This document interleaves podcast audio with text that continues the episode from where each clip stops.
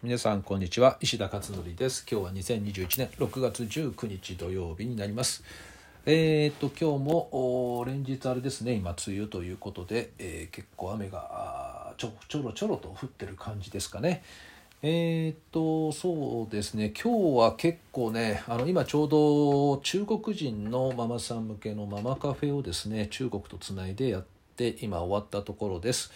えー、ともうね結こうやってるんですけどね回数は。なかなかあれですね本当に毎回あのお話ししていますけど、まあ、日本のママさんとほとんど一緒ですかね内容はね。なのでまあとても私としてもあの普通にね話自然体で話ができて、えー、皆さん結構喜んでいただいてですねえー、いいなということなんですけどお、まあ、こうしてあれですねなんか中国、ねまあ、中国に限らずねこれから他の外国語もですね、えー、今始まりそうな感じなんですけど、えー、外国にいる日本人ではなく外国にいるその外国の方ですね、えー、のママカフェをですね、えー、これから何,、えー、何カ国かちょっと進みそうな今ね感じなんですけどまあ、そうするといろんなねこの各国の事情だったりとか家庭環境どうなってるかとかっていうのも結構分かってくるのですごく私としても楽しいんですよね。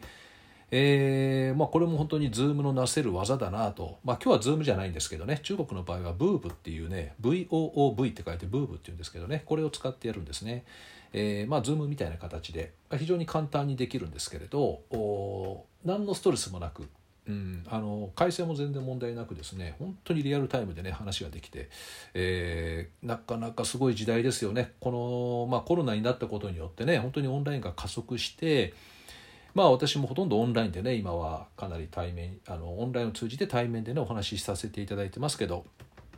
まあ、こうしてね海外の方ともね日々話ができるっていうのもまたあすごくね嬉しいことですよね。えー、ということでやっていてあと夜に今日あれですね経営者会ということで、えー、夜9時から絶対積極のね話を今日はしようと、まあ、初ですかねここまでね、えー、結構時間かけてやるっていうのはなので、えこれのお話をしていくっていうことでこれもまたねちょっと楽しみなんですよね私にとって。えで、え今日のブログの話に移りますと今日はですねゲームについて少し書いてみました。でゲームの中でもえーとね、ゲームの市場ですね。ゲーム市場というのが実はコロナによってね20%増加したっていうんですね。世界のゲーム市場ですね。18兆円市場になったということで言われています。えー、そのうちモバイルゲームの市場が25%も増えて、えー、約10兆円。なので、まあ、半数以上がモバイル市場ですかね。モバイルゲームですね。えー、要は携帯とかに、ね、スマートフォンの中でゲームやるっていう市場これも伸びているということでこれも年々上がってってますかね。でゲームプレイヤーの数って今ね世界でどれぐらいいるかっていうとこれがね5%増えたそうで27億人だそうですね。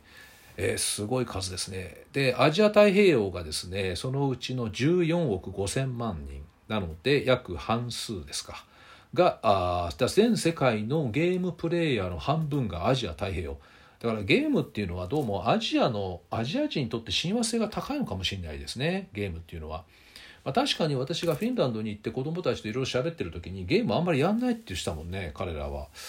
うん。だから結構ね驚きましたよね。スマートフォン持ってるけどあんま使わないとかね。なんかそんなこと言ってたし小学生でしたけどね。えー、だから結構そのヨーロッパはあんまり、まあ、ヨーロッパでももちろんゲームはね結構流行ってるとこあるんだろうけど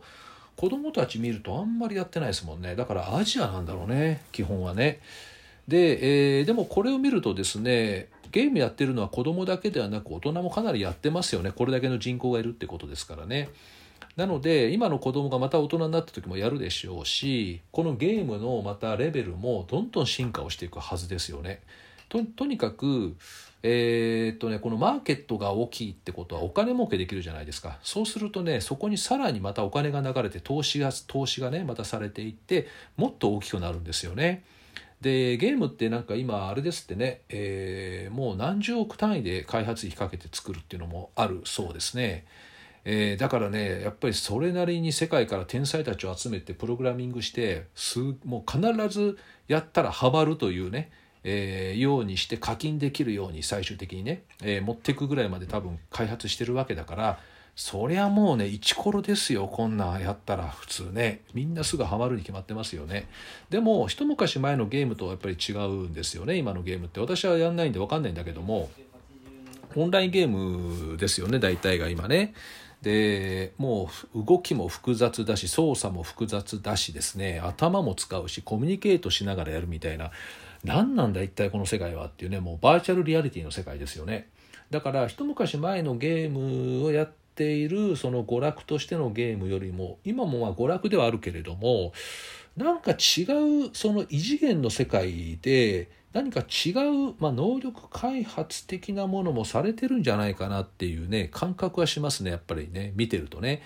でもこのゲームに関してやっぱりねいろいろ相談をたくさん受けるんですけど一番の問題はやっぱりゲームもいいんだけどやりすぎることによって他のことができなくなってしまうとかメリハリが全然ついていないとかっていうここの部分なんですよね。なので、えー、まあルール決めっていうのはだから重要になってくるわけですけどもだからまあゲーム云々の話というよりもどうやってタイムマネジメントをしていくのかとかどうやってメリハリをつけていくのかっていうとこが焦点ですよね実際はね。だからゲームはあまり関係がないというふうに考えていった方がいいかなと思ってねいつもねママカフェでもお話をしています、まあ、具体的にはどうしたらいいかっていうのは Voicy でもたくさん話をしているので、まあ、詳細はそちらでですねえー、お聞きになってねいただけるといいかなと思うんですけどあとまあ最後に一つそのゲームっていう点からねちょっと違う角度のお話をしたいと思うんですけどこのゲームっていう言葉ですけどねでゲームと勉強は違うっていうのありますでしょ？ゲームと仕事は違うとか。だけど実際にですね勉強できる連中たちはゲーム化してたりするんですよね。もう勉強イコールゲームそのものみたいな。あと仕事がすごくできる人もある種のゲーム的にやってたりするっていうね。あと私がよく知ってるところで言うとゲームゲームのすごくあのゲーマーですね。いわゆるゲームをもうずっとやっていてすごくレベルの高い水準までいってる人って、えー、投資をするのもですねお金かけて投資ありますよね。あれもゲームって言ってますよね。だから同じ感覚でやってるそうですね。うん、あと人生そのものはゲームであるっていうことを言う人も世の中にねいるぐらいですよね。人生は壮大なゲームであるっていうねこういうこと言ってる偉人さんもいますし。だからそうするとゲームっていう言葉っていうのはある意味この人間にとってみたらすごくこう主軸となる考え方っていうのかなあり方っていうか、まあ、心構えっていうかそういったものとして考えてもいいんじゃないかなっていうふうに思いますね。